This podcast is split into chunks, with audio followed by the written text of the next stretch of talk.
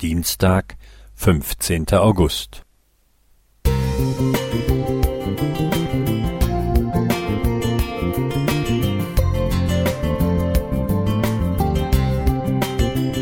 Ein kleiner Lichtblick für den Tag.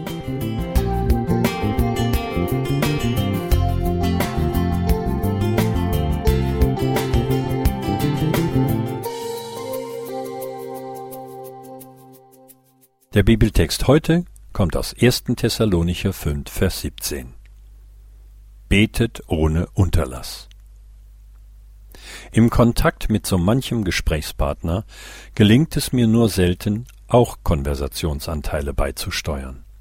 Es sind Menschen, die viel erzählen und manchmal auch viel zu sagen haben. Wenn ich über mein Gebetsleben nachdenke, fällt mir auf, dass ich mich dort nicht selten ähnlich verhalte. Ich bringe Gott Lob, Ehre und Dank, erzähle ihm, was mich bewegt, stehe für Menschen ein, und dann kommt häufig auch bald das Amen.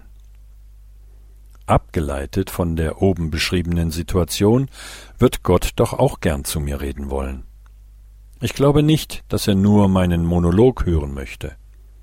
Und bestimmt wäre der bisher unbeachtete Teil in der Gemeinschaft mit Gott doch sehr wichtig meinem mich liebenden Vater zuzuhören, seine Sicht auf meine Sorgen und Probleme wahrzunehmen, seine Vision für mein Leben und meinen Fortgang zu entdecken.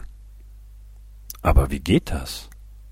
Zum Beispiel, wenn wir im Gebet stille werden, die Gegenwart Gottes auf uns wirken lassen und auf sein Sprechen warten.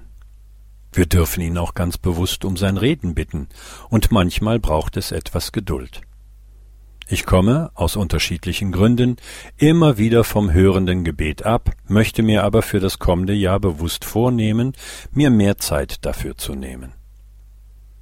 In dem Abschnitt des heutigen Tages aus dem Brief des Paulus an die Thessalonicher geht es, kurz zusammengefasst, um das gelebte Fundament des Glaubens.